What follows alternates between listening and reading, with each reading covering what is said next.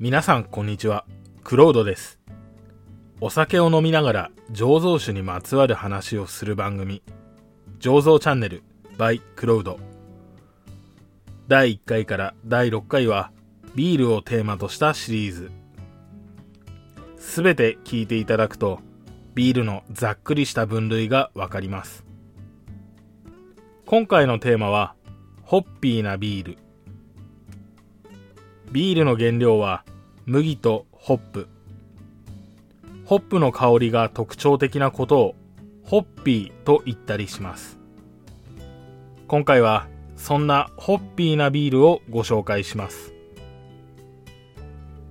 そもそも皆さんはホップをご存知でしょうか？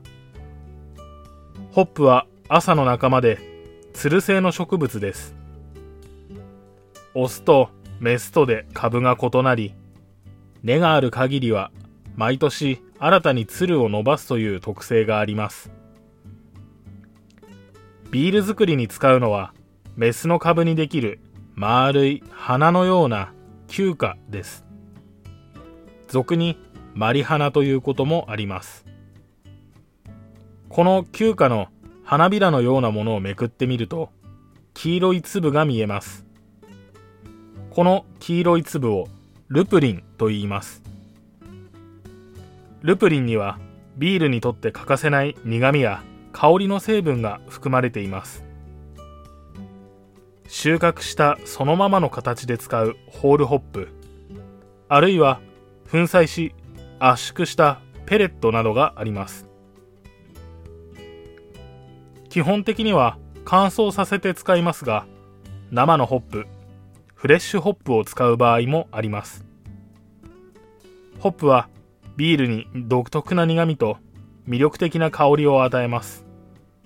また、ビールの泡の形成に関与するほか、殺菌作用も持っています。一口にホップといっても、実は多くの品種があり、産地によってもその味は様々です。原産地によって大別され、香りや味の傾向があります。例えば、ヨーロッパ系品種は落ち着いた品格のあるエレガントな香り。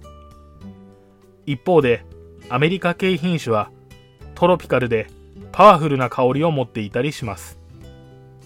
作りたいビールのスタイルや表現したい味によって使うホップの品種と量を決めます。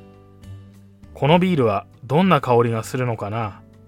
どんなホップを使っているんだろう。なんて考えながら香りを探るのも楽しいですよ。さてそろそろ本日のビールをご紹介いたします。今回はホップについてのお話をしてまいりましたのでホップの香り豊かなホッピーなビールからこちらを選びました。本日のビールはこちら。ヤッホーブルーイングヨナヨナエール、こちらのヨナヨナエール。スタイルはアメリカンペールエールです。ペールエールはイギリス発祥のスタイル。ペールとは青白いという意味。ペールエールが生まれた時代は色の濃いビールが主流。当時の一般的なビールと比べると色が薄いことからペールエールと名が付きました。もともとはモルトのコクと落ち着いたホップの苦味を楽しむビールでした。しかしアメリカナイズされた結果、柑橘香が香る華やかでホッピーなビールに変化しました。さて、それではグラスに注いでいきます。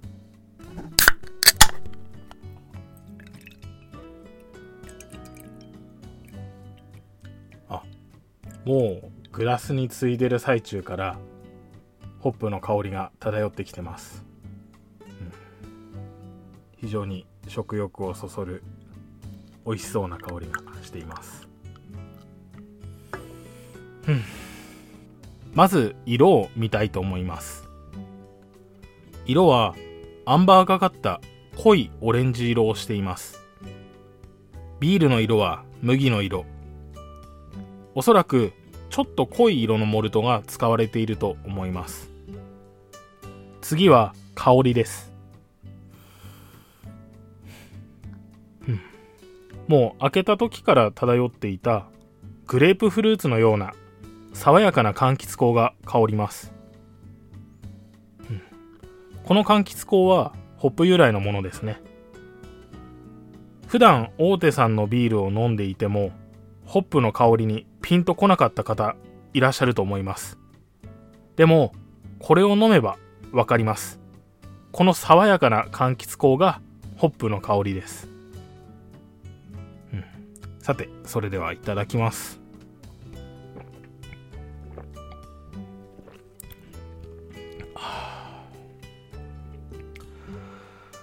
うん。ああ美味しい。まずモルト由来のちょっとカラメルのような甘さ。落ち着いた麦の旨みを感じた後にホップ由来のしっかりした苦みを感じます。一般的な日本のビールよりも苦いんですけれども甘さでバランスをとっています。さらに爽やかなホップの香りとマッチすることで絶妙の味わいになっています、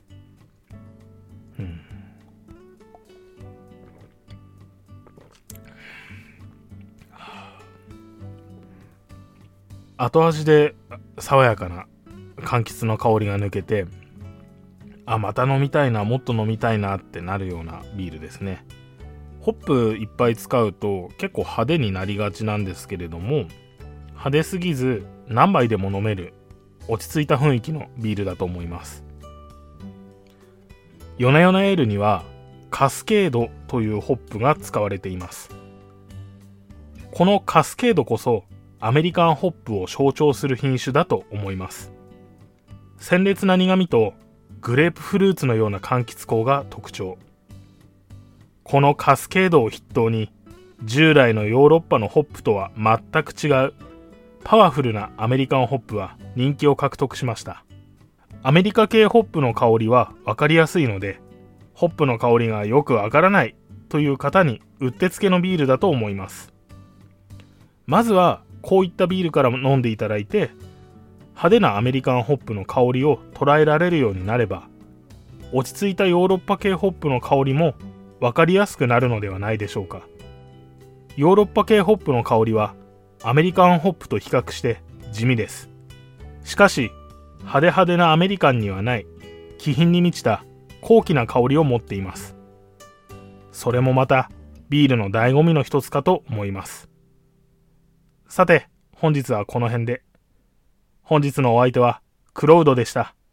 また次回お会いしましょう。ありがとうございました。